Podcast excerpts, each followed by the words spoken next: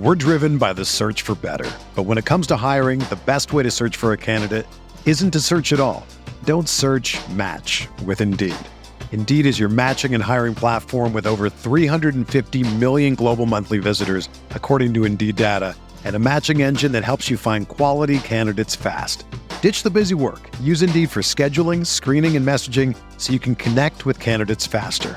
Leveraging over 140 million qualifications and preferences every day, Indeed's matching engine is constantly learning from your preferences, so the more you use Indeed, the better it gets. Join more than 3.5 million businesses worldwide that use Indeed to hire great talent fast. And listeners of this show will get a $75 sponsored job credit to get your jobs more visibility at Indeed.com slash BlueWire. Just go to Indeed.com slash BlueWire right now and support our show by saying that you heard about Indeed on this podcast. That's Indeed.com slash BlueWire. Terms and conditions apply. Need to hire? You need Indeed. Hey everyone, this is Josh Nelson, and you are about to listen to a special episode from Jim and I's appearance on the Bernstein and Holmes show on 670 The Score. Who could be the next White Sox manager? How does this team get better in 2023? What's the plan here? We touch on those topics in our roundtable discussion and hope you enjoy it. Broadcasting live from the Hyundai Studio, presented to you by your local Hyundai dealers. This is where Chicago goes to talk Bears. Sports Radio 670 The Score. Chicago's home for Bears fans. WSCR and HD Chicago. WBMX HD2 Chicago.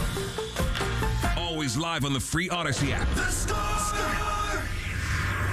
The Score! Sox Machine.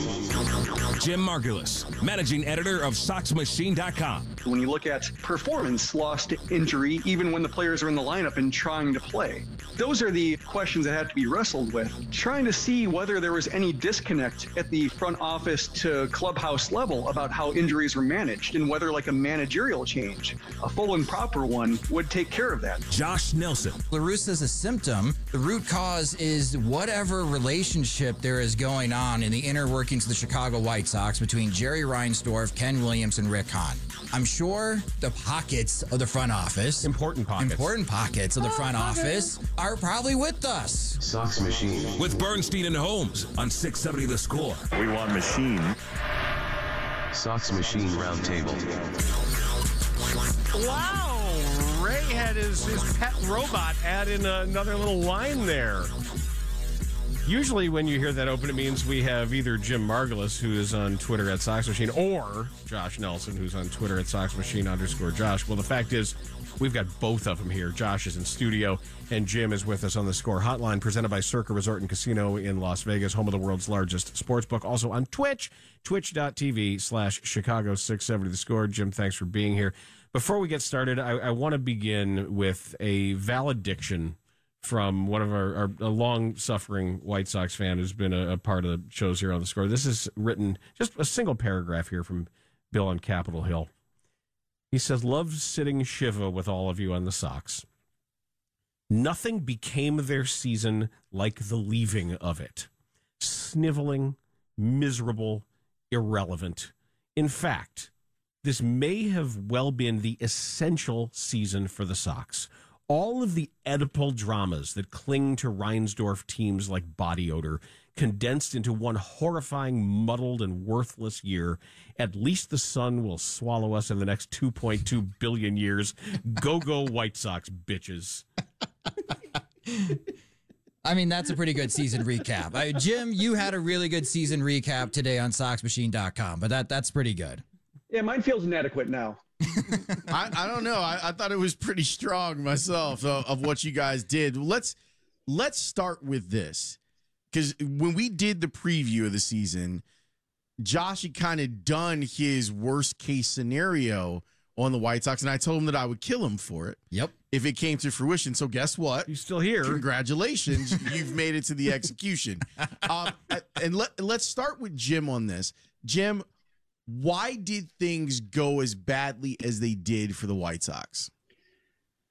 Because a lot of people were hurt, and because, unlike, say, other teams that also dealt with significant injuries, and I would say probably the Rays dealt with significant injury issues better than anybody else in the league, they did not really act on them. Guys played hurt, uh, guys played, you know, like 80% of themselves. Uh, guys did not take rehab stints. Guys sat on the unofficial IL and cost them a roster spot for like a week or two at a time. So there didn't really seem to be a whole lot of proactivity when it came to addressing these shortcomings.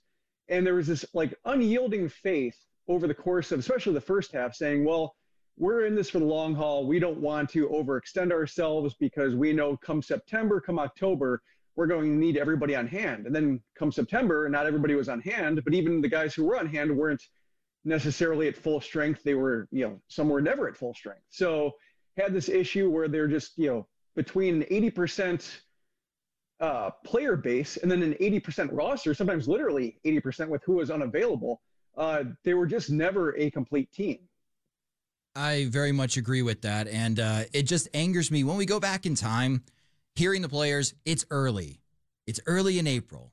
It's early in May. We just lost 10 out of 11, but don't worry, it's early. And then June came around. It's early, and now we have the easiest schedule remaining in Major League Baseball. Punt on that. Give us a little hope to the All Star break. You win three out of four in Minneapolis. Proceed to come home and get your teeth kicked in by Cleveland in that opening game. And all of a sudden, you can't win the first game in each series. And as Jim mentioned, come September. And I think the recurring theme in all this, as you guys mentioned, is that the lack of adults in the room. Where was the front office to have the final say on how to manage these players? Tony La Russa eventually had to leave because of health issues. Was Miguel Cairo ever empowered in this final stretch to act as the manager, or was he babysitting? So there's some serious questions going to 2023 regarding the leadership, but it's just not leadership in the clubhouse. When we talk about leadership in professional sports, a lot of times it's about who are the leaders in the locker room. There needs to be better leaders or better demonstration of leadership from the White Sox organization as a whole. Because not only is it impacting your on field product, but you have made many, many White Sox fans angry, and season ticket renewals are down. And your sales staff is now short staffed because we are getting those emails. I'm a season ticket holder, and now I'm getting emails that the sales team is behind on renewals for next year because they are short staffed. It's just not White Sox fans that are angry. There are employees within 35th and Shields that are also very angry in what is going on. And Rick Hahn couldn't do a worse job with his end of season press conference and him saying we need to build trust. And he did a terrible job in building that trust going into this offseason. Before we get to the manager, let's talk about the roster.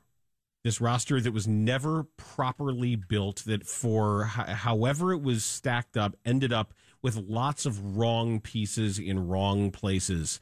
That it was death by a thousand cuts defensively. And when you talk about leadership, the one understood leader in on everybody's list has been Jose Abreu. Right. And leave it to the White Sox to be in a position where a reasonable person could understand why they have to get rid of him. Isn't that terrible? Isn't that terrible? Like, yeah, we have to look at the roster construction, very popular in SoxMachine.com that Jim has set up for years, the offseason plan project. And it's hard to bring back Jose Abreu. One, it's kind of hard to understand what he could sign in free agency. But you got teams like Houston and San Diego and Boston. They need help at first base. These are contending teams. These are teams that have won in the postseason and have made it to the World Series. And at the age of 36, this is something that Jose Abreu has to consider. Are the White Sox my best chance of making the World Series in 2023? No. The answer is no. So he should entertain whatever offers there are in free agency. And that's why it's a bit heartbreaking and how this saga ends with Jose Abreu that we hear in the second to last game of the season in his last at bat. Tina Turner's simply the best, which was really weird. Uh, being in the stadium for that. And then I'm walking home from the stadium, and Miguel Cairo says he's not playing tomorrow, and he's not even gonna he's not gonna wave goodbye. So our lasting image of Jose Abreu in a White Sox uniform is him grounding out the third. This is how it ends. And I, in a, in a way, Jim, I guess it's it's fitting for the White Sox. Yeah, because like when you think about the uh, consternation over the extension that they signed Abreu to, three years and 50 million, it seemed kind of a necessary right-handed first baseman only types were not getting really paid in free agency. So they had him for the qualifying offer cost, and then they added two years onto it. And people thought, yeah, this might be unnecessary. This might be kind of Jerry Reinsdorf's loyalty, uh, forcing the White Sox to bid against themselves. This could go really wrong. And what happens? He wins the MVP, and they win the division in 2021, and he has a really good year this year. Like it's it. He didn't have the power. He had 15 homers. Like that wasn't there, but he compensated with drawing more walks, getting on base. The average ticked up again, and it was a really good decline year. And uh, looking at this lineup and thinking about what kind of 2022 I wanted from Abreu in 2020, this would look like that kind of year where maybe he isn't the cleanup hitter he was, but he's still keeping the line moving. And now it's time for Eloy Jimenez to take over, Yoan Moncada to take over, Luis Robert, like the next wave of middle of the order fixtures to really lead this team going forward. And nobody is taking the baton from Abreu. He's he's you know he's getting on base at a 380 clip. Like, hey, somebody you know help me out, drive me in, you know, keep the line moving. And nobody did it. Grandal collapsed as well, which doesn't help, but he had the kind of decline I think everybody wanted to, you know, hoped to see from Bray if there was going to be a decline at all. And that's like the best case scenario. They did not take advantage of it. Help me out when we t- we take Rick Hahn at his word, and I disagree with him when he says this isn't a situation you can solve by throwing money at it. I think this is exactly the situation, exactly the time, the team, this is when you start cutting checks to make up for everything else that went wrong. You may not want to, but you can and you should. He's not going to. They're trying to solve things through trades. Who does hmm. anybody want on this roster that, that, that is that still belongs to the White Sox? Like, what if we list their assets? What are they? I think the one is Liam Hendriks. So pay attention to see how this postseason unfolds. Whatever team that won 100 games this year, and there's a lot of them actually uh, in this postseason, if they don't make it to the postseason because of high leverage situations that they busted in the ninth inning, I think Rick Hahn's going to get some phone calls about Liam Hendriks. One thing to note his 2024 club option automatically vests if he is traded. So he becomes a two year, $29 million closer, which in the open market is pretty affordable for mm-hmm. someone like Liam Hendriks. So that's the first name that comes to my mind, Jim, is Hendriks is someone that could be tradable. Yeah, the problem with that is like he's, you know, that's a little bit better than market rate, but still basically market rate. The White Sox, you know, the the guys who are playing well, they're still paying retail for. And then everybody else is more or less selling low. There might be some change of scenery trades that might have to be made, or like you know, Andrew Vaughn is fine, but not great. Gavin Sheets is fine and might be interesting to a team needing his specific set of skills, but not great. Like nobody is really, um, yeah, has really lit it up to where like you know teams will be salivating for it. Everybody who is maybe discussing a trade with the White Sox can bring up significant flaws that they can maybe overstate to use as leverage, or at least to uh, you know downplay their interest and maybe lower the price a little bit. And then you get to the prospect level. Colson Montgomery is legit. Oscar Colas, it seems legit. Uh, but that's about it. You know, Bryan Ramos is cool. Uh, there's some other prospects down the line that are interesting, but not like, you know, be able to reshape the you know 26 man roster in a meaningful way kind of interesting. Jim, how bad are things for the White Sox specifically with payroll next year? It depends on, uh, you know, and this is a, a, dangerous thing to depend on, but Reinsdorf's appetite. Like, I don't think he's the stingiest owner, but I don't think he likes to spend money to make money. And Rick Hahn and Kenny Williams are terrible at making him money to spend. So they're kind of stuck in this loop to where there's one big expenditure. Like, know, the, the, there is news that the White Sox broke 2 million in attendance for the first time since 2011. And that was another year where there was a lot of preseason excitement, but then it just kind of rotted over the course of the season. There was a whole lot of uh, acrimony and infighting at the front office between manager and general manager. Nobody had the power to do anything about it. You had Adam Dunn and Alex Rios having historically bad seasons and playing all the way through them, and just it was it was neglect and uh, and everything just kind of wasted away. And then the next year they have to take a step back uh, and, and, you know they they kind of look into a postseason run because it was just you know we saw what happened when Robin Ventura took over and just people cared again. And people just had some autonomy to correct mistakes at the uh, major league roster level and you know but then it all rotted away again. So I think this is the problem is that like you know he spent a record amount of money. They did not get anything close to what they wanted. They're not getting any postseason revenue. So i would anticipate another step back to where like maybe they shave another 20 million off the roster. Like having Keuchel off the books helps. Having Abreu off the books helps. But still there are guys who are getting more expensive through arbitration or through the uh, agreed upon extensions like you know robert signed and Moncada and jimenez signed. So it's not getting any cheaper. Uh, you know I think automatically or by attrition. So there are going to be some conscious choices being made, whether it's trading a Hendriks, whether it's trading a Graveman. Uh, you know, some guys who are just making money that they might be able to replace cheaper internally uh, that are going to have to be considered, I think. And and Josh, your guy AJ Pollock, he's got a, a, a fifteen million dollar option, right? Yeah, there's a it's thirteen because he didn't hit all the incentives. Okay. which less up. Uh, if he opts in, it's it's it's it's thirteen million. Uh, if he opts out, it's $5 million from the White Sox and he becomes a free agent. So when I did my virtual whiteboard, you take the names, and that's how I start my offseason plan project and what I would like the White Sox to do. So let me build a theoretical 26 man roster for 2023. If Pollock opts in, I'm already at $170 million. If he opts out, I'm at $162 million. And boy, guys, I hate my roster. It's not good. It is mediocre. It is redundant in the wrong places at first base and DH and bullpen. Still, It is Still. It is shallow in starting pitching and middle infield and in center field where the plan is basically stay healthy. That's where I'm at in my virtual whiteboard before making any moves. And we talked about this in our last episode of the Sox Machine podcast. We're thinking like 165, 175 million dollars is going to be the payroll for the White Sox next year, just based on history. When they have increased spending the following year, they have cut spending by 20 to 30 million dollars in the opening day payroll of the next season. So I think Jim is right that you're going to be at about 165, 175, and I'm already tapped out before making any moves. We love the Sox Machine guys. Jim and Josh are here. They're going to stick around for another segment. When we come back, who's going to manage the White Sox? We will get their thoughts on it. It's Bernstein and Holmes with the Sox Machine guys here on the score. We're driven by the search for better. But when it comes to hiring, the best way to search for a candidate isn't to search at all. Don't search match with Indeed.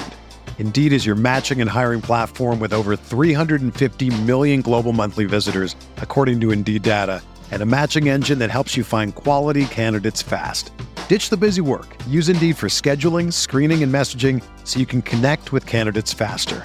Leveraging over 140 million qualifications and preferences every day, Indeed's matching engine is constantly learning from your preferences, so the more you use Indeed, the better it gets.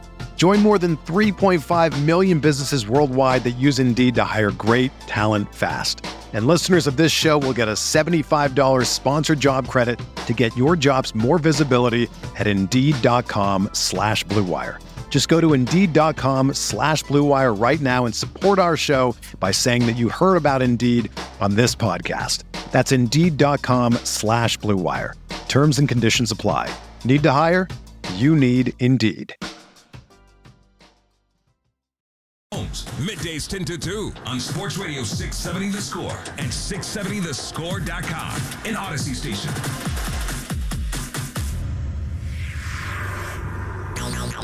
Eighty-one and eighty-one. Damn. The White Sox suck. Sox machine. With Bernstein and Holmes on 670 The Score. We want machine.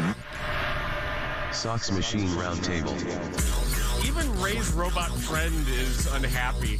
Wow, Disillusion. The Machine is uh, yeah, the, the- upset. The actual machine itself is, is It's White Sox baseball has broken the Sox machine It's become- and turned it into a score caller. It becomes sentient and unhappy, and it now identifies as Bob.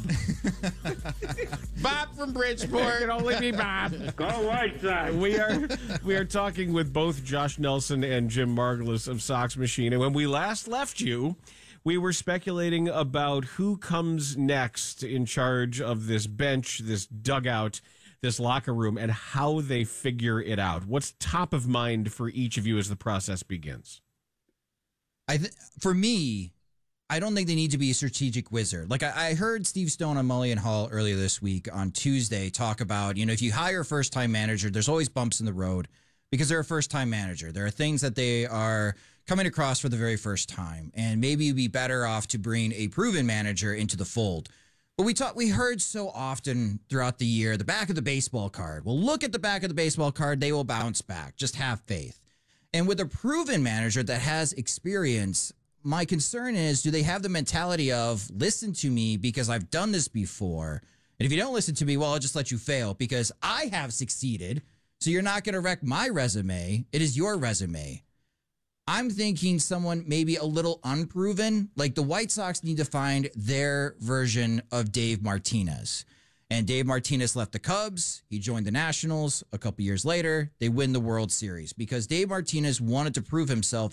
He wanted to step outside of Joe Maddon's shadow. And I think that is the direction the White Sox should take is going after maybe some coaches on other teams right now. I would love Joe Espada to be the next manager of the Chicago White Sox. But after listening to Ken Rosenthal of The Athletic talk about the current situation within the Houston Astros, ownership butting heads with the GM, Dusty Baker doesn't have a contract next year. That seems to be a really easy path to have Joe Espada be the next manager of the Houston Astros. So I don't know how attainable it is. But listening to the Bernstein and Holmes show this week, I like what I'm hearing about Willie Harris. Really? What what David Ross had to say and what Marcus Stroman texted. So I reached out to an ex White Sox minor leaguer who played under Willie Harris when Willie Harris was a minor league coach for the White Sox, just asking what was it like and how do you think Willie could fit in? And they texted me, I think Willie would win over the veterans and any new guys because he tells you how it is, what to expect, and he's brutally honest with expectations. His relay he relates unreal with players and it doesn't really matter who is with the team right now or who's going to be with the team. He'll be able to relate to them. He's so refreshing. The fans will love him, and his press conferences will be hilarious. I don't know how important that last point is, but the more I hear about Willie Harris, Jim, and I know you mentioned it to him to me before uh, last week. I feel like that's not a terrible idea. And yes, he has White Sox DNA and a connection with the White Sox, so it could make sense. Yeah, the only reason I don't like Willie Harris is because he is a member of the White Sox or was a member of the White Sox. And, you know, they're, they're a very insular hiring process. And the fact that Kenny Williams and Rick Hahn are still in charge of the hiring process, which led them to non processes uh, that resulted in Robin Ventura and, uh, you know, being overridden for uh, Tony La Russa. Like it's just, it's been a mess. So Willie Harris, you know, on the surface would feel like revisiting some of those themes. On the other hand, like Harris has conducted himself as somebody who wants to manage. Like they had to persuade Robin Ventura to manage. They had to persuade Tony La Russa to manage. They had to you know sell them on the idea that this was going to be good for them and for everybody. Harris has been doing, you know, he's been knocking down all the steps. He, he went up the rungs of the minor league ladder. He's been coaching on uh, major league staffs. He's been willing to jump organizations to find that better opportunity to grow. So I think you know he checks all the boxes in terms of like a reasonable hiring, and you just have to you know if he's hired, you have to set aside the very unreasonable history that the White Sox have to kind of shed that baggage. But it's not his fault. Like you have to you, you can't hold that against him. He's been doing everything right himself. Jim, I've been trying to figure out because in listening to Rick talk about them maybe needing some outside ideas, my concern is if things aren't going to change from him and Kenny's perspective and Jerry's perspective. What chance does a manager who is outside of the family have to actually go in and affect change?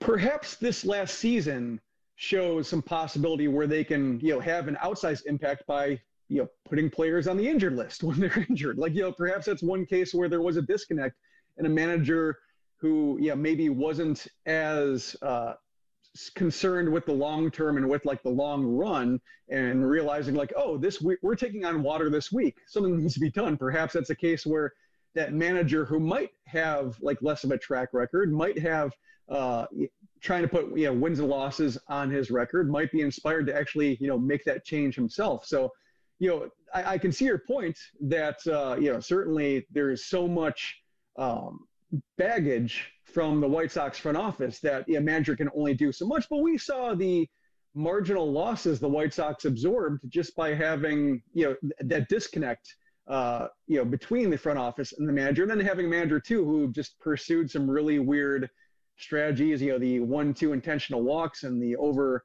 reliance on Leury Garcia, which I think most right thinking managers would have given up on by May. You know, there, there are some opportunities year over year to sit, you know, show, I guess, what a manager can do. I know, but the general manager gave him a three year deal. You know what I mean? Like, like so, like yes, the manager was was should not have played Leury Garcia, but the general manager gave him twenty million dollars. Is that a problem? Yes. Well, yeah, yeah, it's a Yeah, major so I mean, one. But you know, we we've seen before in previous, and there have been so many uh, disappointing signings and trades and such where Kenny's had to step in and say like, I don't care about salaries, play the winner.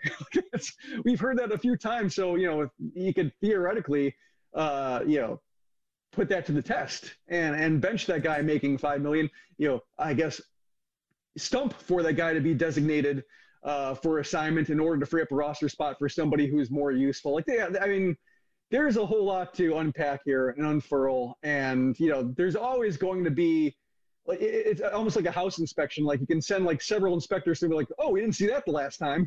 that uh, is going to uh, turn up some red flags and and going to prevent uh, the sale from going through. But this is the White Sox are dealing with. So you know, I'm trying to you know, I I, I ultimately you know think when I, I I think of a team that would be able to free itself from a general manager and president of baseball operations. I think like how nice and refreshing it would be to have somebody else in charge going into this winter just having the open field of possibilities, not being able to imagine and, and have uh, you know, predetermined outcomes that I, I feel too strongly about that ultimately sap my spirit. Like it would just be so nice to have a fresh attitude and a, a fresh set of eyes and, and, and new voices and no set of prefabricated quotes that cover uh, every situation we can think about. And then, you know, ultimately I get resigned to the fact that, yeah, this is Kenny Williams, this is Rick Hahn, this is Jerry Reinsdorf, and we are probably going to get what we're going to get. But I think, you know, I'm trying to hold out hope that at the manager level,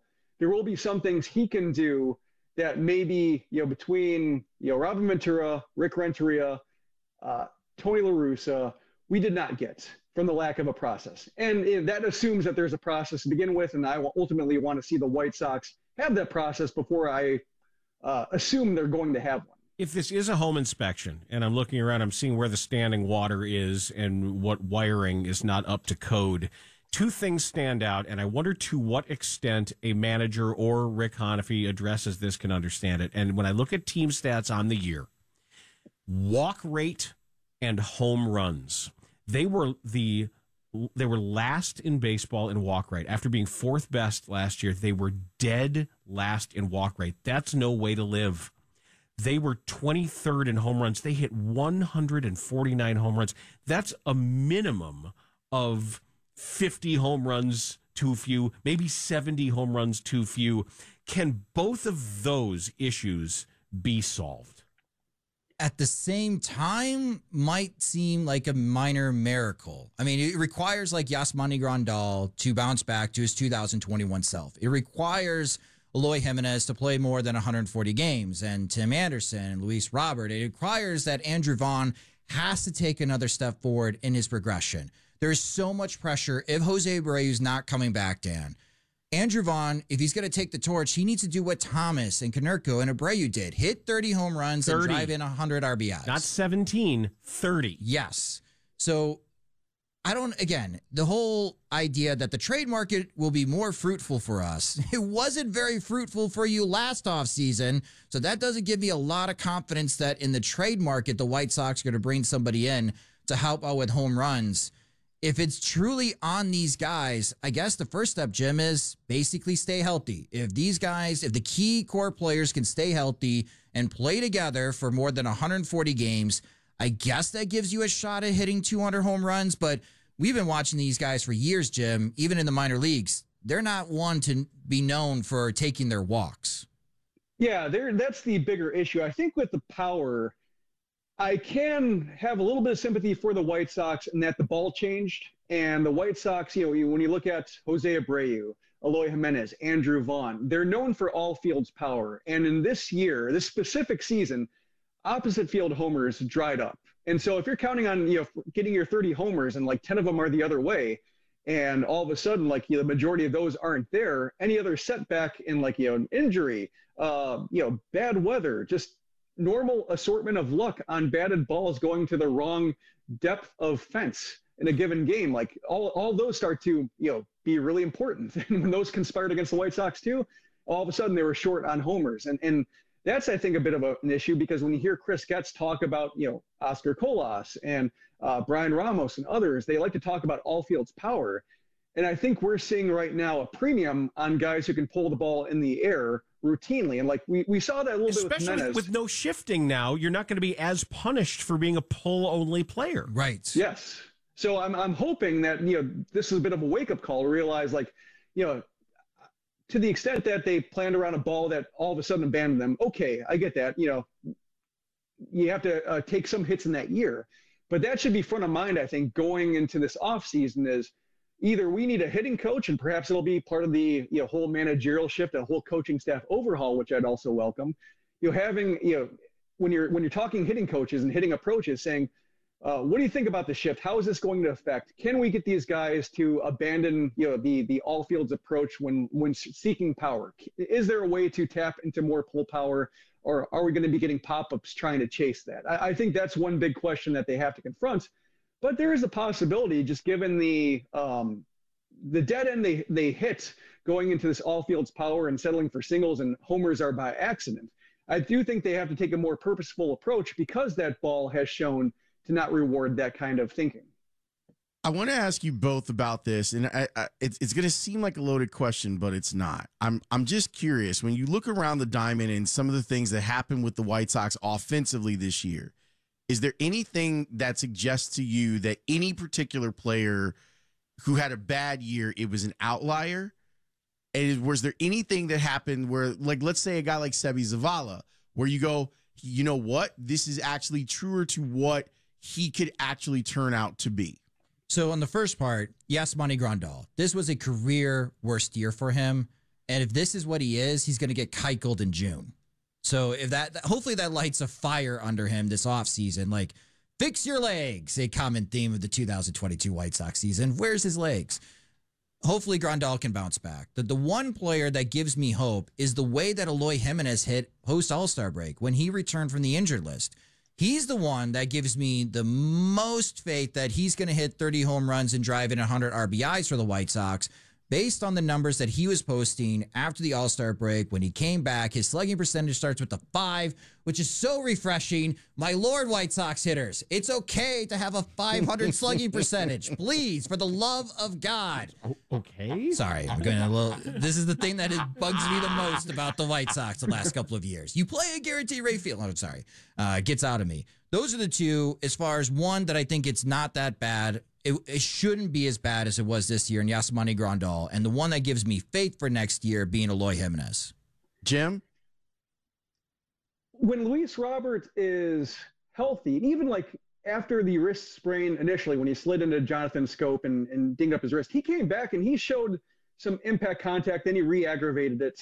And, uh, you know, then the rest of the season was in that mess of mishandling injuries and not being willing to admit what everybody's eyes are telling them in terms of just this guy can't swing the bat without uh, releasing it with the wrong hand. And like Leury Garcia when he was collapsing in the batter's box because of calf injury, and that didn't change until Miguel Cairo took over. Like, you know, there are a couple injuries that were mismanaged. Tim Anderson's groin issue was another one to where like there is a lot of upside just from more competent injury management so that's what I'm hoping to see. I think that's where my upside lies. Is Luis Robert looked dynamic at times. He looked like a game changer at times. Like when he hit that grand slam at Target Field, that was you know that I thought we thought was going to be the turning point for this offense when they had that great series in the first half, and then just you know the everybody gets dragged down by just the amount of struggling bodies on the roster. So yeah, basically stay healthy is a joke, but there are a couple guys, especially the up the middle talent, to where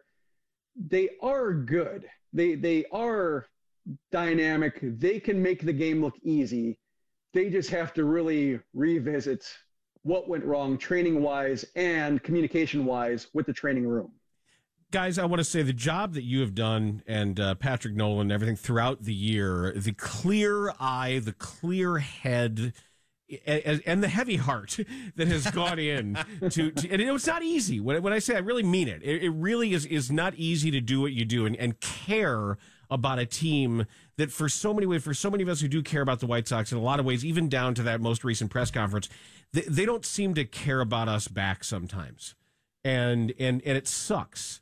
And for you guys to keep applying the lens and keep speaking truth to power and keep applying metrics and and objective truth to this team, it's really important the work that that you guys at Sox Machine are doing, and that's why we've really enjoyed your your contributions to this show throughout the year. So, to both of you, to to Jim and to Josh, here here's to a, a better next year. Here's to whatever this is improving whether around the margins or whether something special happens and and they get a lightning strike with this manager White Sox fans deserve so much better. At least they've gotten it with your coverage.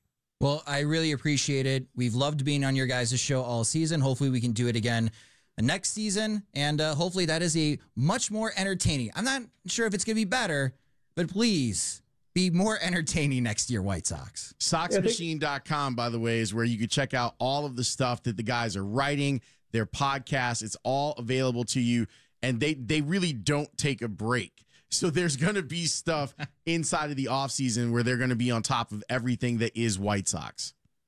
Yeah, th- thanks so much for the uh, kind words. And yeah, like sometimes with the way the White Sox conduct themselves, I think they want us to quit. Like they want us to stop caring. And personally speaking, that's what keeps me going. it's all a real healthy situation. Yeah, I don't want to give them what they want. Yes, I love Jim being living oh, in the oh, petty. Boy, yeah. wow, Jim Margalus and Josh Nelson of the Sox Machine. Thank you so much, guys. That's great. Thank you. For the ones who work hard to ensure their crew can always go the extra mile, and the ones who get in early so everyone can go home on time, there's Grainger, offering professional grade supplies backed by product experts so you can quickly and easily find what you need. Plus, you can count on access to a committed team ready to go the extra mile for you. Call, clickgrainger.com, or just stop by.